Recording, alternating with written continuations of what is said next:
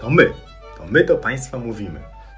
Tomasz Batko. Mateusz Kosiak. My jesteśmy lekarzami, twórcami portalu eduson.pl I postanowiliśmy trochę urozmaicić portal eduson.pl i zamieścić na nim podcasty.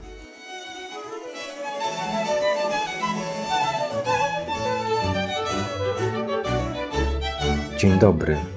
Dzień dobry. Potocznie. Stan psychiczny człowieka załamanego. Potocznie też jama w ziemi, w której grzebie się zmarłych. O brr.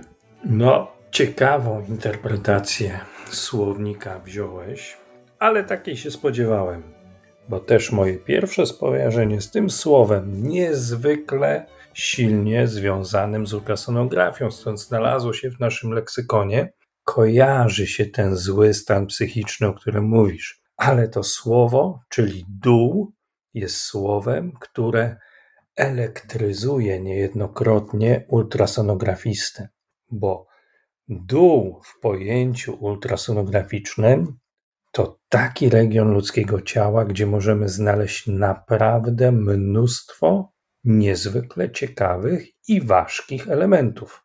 Dół w definicji języka polskiego zagłębienie w ciele, w szkielecie człowieka lub zwierzęcia.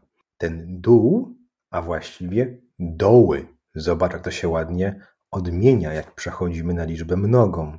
Bo wszak nie będziemy mówili o jednym dole, ale o różnych dołach, starając się przy tym nie złapać doła. No, niestety niejednokrotnie ten dół oceniany przez nas ultrasonograficznie jest przyczyną naszego dołu psychicznego i tego się nie da uniknąć, pomijając kwestię związaną z ciężkimi patologiami, ciężkimi chorobami, które znajdujemy w tych dołach u naszych pacjentów. Sama trudność oceny tych różnych dołów i interpretacji zmian tam widocznych może być przyczyną naszego zdołowania. No to jedziemy. Ja zaczynam. Doły pachowe. I tu jest pewnego rodzaju przekłamanie, bo tak naprawdę to, co my badamy w ultrasonografii, to nie są doły pachowe, to są jamy pachowe, bo dół pachowy de facto anatomicznie to jest to tylko takie zagłębienie między ścianą klatki piersiowej a ramieniem. Do dołu pachowego to my przykładamy głowicę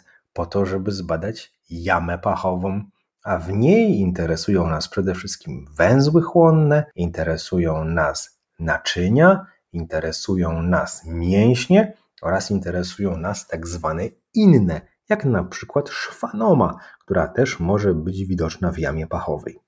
O tych zmian, które możemy znaleźć w dołach pachowych, poza patologicznymi węzłami rzeczywiście jest dużo więcej, bo też nie zapominajmy o ocenie splotu barkowego, ocenie nerwów w tej okolicy, o ocenie naczyń, o których wspomniałeś, w tym zakrzepicy naczyń kończyn górnych, zwłaszcza żylnych. I tu ciekawa dygresja, myślę, że dość warta na to, żeby zwrócić na nią uwagę, związana z tym, że zakrzepica naczyń żylnych u pacjentów dorosłych najczęściej wiąże się nam z oceną naczyń kończyn dolnych. A jeżeli nasz pacjent ma przewlekłe choroby predysponujące do wykrzepiania w świetle naczyń i jest pacjentem pediatrycznym, to dużo częściej te zmiany znajdziemy właśnie w obrębie kończyn górnych, stąd ten dół pachowy wcale nie jest tak bez znaczenia. A jak jesteśmy w dole pachowym, to musimy pamiętać, że ze względu na układ limfatyczny, ten dół pachowy, czyli jama pachowa,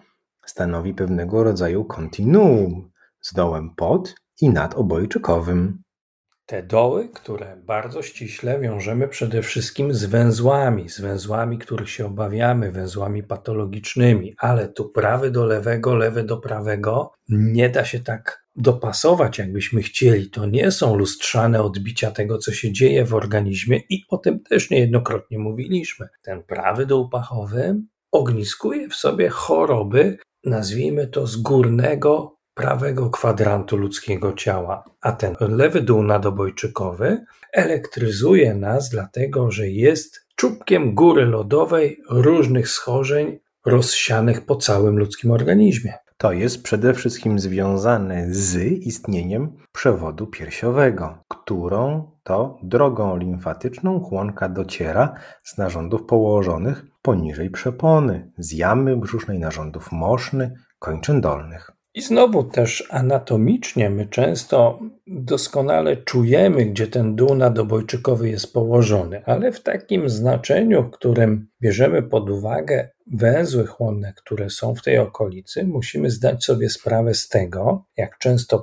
płynna jest ta granica między dołem nadobojczykowym, który widzimy w badaniu USG, a dołem nadobojczykowym w znaczeniu anatomicznym, bo w tym dole nadobojczykowym, czy to prawym, czy lewym, mamy węzły chłonne, które mogą być położone na granicy z trójkątem tylnym szyi, na granicy z okolicą wlotu do śródpiersia, samym śródpiersiem. Czasem trudne do interpretacji dla nas są węzły chłonne, które leżą wzdłuż dużych naczyń w dolnym regionie szyi, bo traktujemy je czasem jako węzły chłonne w okolicach nadobojczykowych i często tak jest, ale nie zawsze. Generalnie wszystkie węzły, które widzimy w tych regionach, powinny wzbudzić naszą uwagę i o ile nie jest to małe dziecko z uogólnioną reakcją węzłów chłonnych odczynową na jakąkolwiek często banalną infekcję wirusową, to my rzeczywiście te węzły chłonne dokładnie oceniamy pod kątem ich cech, które sugerują zmiany patologiczne. O, właśnie, cech jakościowych, a nie ilościowych. Wielkość oczywiście nie jest najważniejsza. Różne rzeczy mogą być w tych dołach nadobojczykowych. Może być guz na przykład tej okolicy, który de facto będzie żebrem, wariantem anatomicznym pierwszego żebra. Może być taka sytuacja, że będzie tłuszczak okolicy dołu nadobojczykowego. A może być też taka sytuacja, którą widujemy często u młodszych naszych pacjentów, zwłaszcza u dzieci, zlokalizowana głównie w lewym dole nadobojczykowym. W badaniu klinicznym oceniana przez nas jako miękki guz, czasem możemy potraktować tą zmianę jako miękkie węzły chłonne, dopóty, dopóki nie przyłożymy głowicy i nie zobaczymy tam torbielowatej zmiany z cienkimi, hiperechogenicznymi ścianami, z licznymi przegrodami, która to zmiana może odpowiadać malformacji naczyń limfatycznych. A pamiętasz doskonale, że malformacja naczyń limfatycznych w obrębie głowy i szyi lokalizuje się bardzo często w dwóch regionach. To jest właśnie region lewego dołu nadobojczykowego i region okolicy podbródkowej, okolicy dna jamy ustnej. To dla nas ważna informacja. Jeżeli w tych regionach widzimy płynowe zmiany, torbielowate zmiany, pomyślmy o malformacji naczyń limfatycznych. Słowo dół pojawia się nie tylko w opisach badań ultrasonograficznych, ale także w skierowaniach. Ja na przykład ostatnio miałem skierowanie na USG jamy brzusznej, tętnienie w dołku podsercowym. Ból w dołku podsercowym. Znasz dołek podsercowy?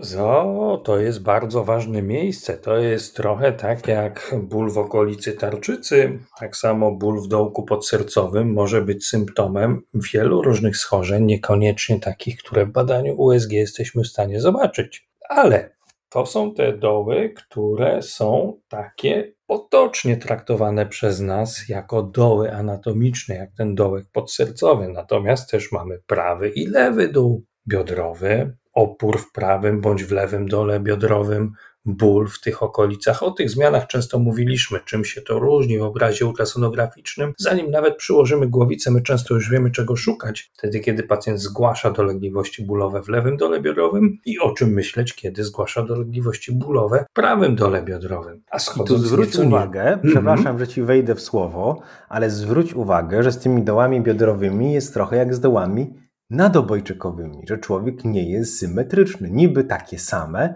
a jednak tak. mentalnie to myślimy o czymś zupełnie innym. Bo jak dorosły z dolegliwościami bólowymi lewego dołu biodrowego, to pod uwagę bierzemy zapalenie jelita grubego, zapalenie uchyłków jelita grubego, to pod uwagę bierzemy kamicę moczowodu, a jak mamy na przykład po stronie prawej dolegliwości bólowe, bo wcześniej były po lewej, to bierzemy na przykład pod uwagę zapalenie wyrostka robaczkowego, dystalnego odcinka jelita cienkiego, myślimy zupełnie o innych obrazach ultrasonograficznych. No właśnie, to jest kolejny przykład tego, że symetria nie zawsze jest przyjacielem ultrasonografisty, czy myślenie symetryczne. No bo znowu też trzeba spojrzeć na wiek naszych pacjentów. Jeżeli mówisz o pacjentach dorosłych, o pacjentach podeszłym wieku, którzy mają ból tkliwość w lewym dole biodrowym, to myślisz o zapaleniu uchyłków, zwłaszcza jeżeli ten ból jest ściśle zlokalizowany w jednym miejscu. Ale jeżeli jest to dziecko, które ma opór patologiczny w lewym dole biodrowym, to najczęstszą przyczyną tego oporu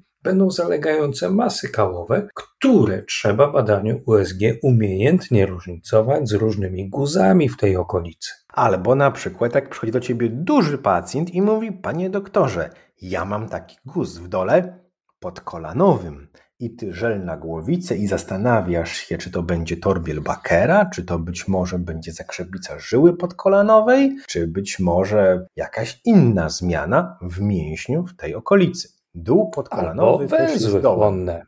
Tak, pamiętajmy też o węzłach chłonnych, które w tej okolicy dołu podkolanowego mają prawo być widoczne. I znowu zobacz, jedno proste, szybkie przełożenie głowicy, a zobaczysz torbiel Bakera, a odróżnisz zmienione naczynia w wyniku zakrzepicy żyłę podkolanową od różnych innych zmian patologicznych, które w tej okolicy się znajdują. To jest ta siła ultrasonografia, że te doły są dużo lepiej widoczne dzięki głowicy ultrasonograficznej, a dużo trudniejsze do interpretacji wtedy, kiedy mamy do dyspozycji tylko nasze oko i naszą rękę. Więc dół niejedno oblicze ma w ultrasonografii. Ja mam przed sobą słownik języka polskiego i mam oczywiście wilczy dół, ale mam też, uważaj, takie hasło dół gnilny. Wiesz, co to jest dół gnilny? Jest napisane zobacz, Szambo. Ale widzisz, mi to się z kompostnikiem kojarzyło. Nie wiem czemu, może pora roku dla działkowców atrakcyjna, choć nie jestem działkowcem, no ale to też ale ciekawe. Przepraszam, przepraszam, przepraszam, ale gdybyś tak na RODOS wystąpił w takiej staropolskiej białej koszulce na ramionczkach, to uważam, że mógłbyś się w krajobraz e, wpisywać. Niewątpliwie tak. E, dół nie jedno ma imię w ultrasonografii i nie jedno ma znaczenie. Trochę zwracamy uwagę na to, żeby mieć pokorę do różnego rodzaju dołów, i trochę zwracamy uwagę na to, że w różnych dołach odnajdujemy różne rzeczy. I nie kopmy dołów, których sami ugrzęźniemy, nie katujmy się dołami, które nas napadają z powodu naszych błędów czy usterek. Patrzmy pozytywnie na życie i nie bądźmy niewolnikami symetrii. Nie zawsze symetria jest właściwym podejściem do życia, co pokazują przykłady różnych dołów w naszych organizmach. Pozdrawiamy. Do usłyszenia.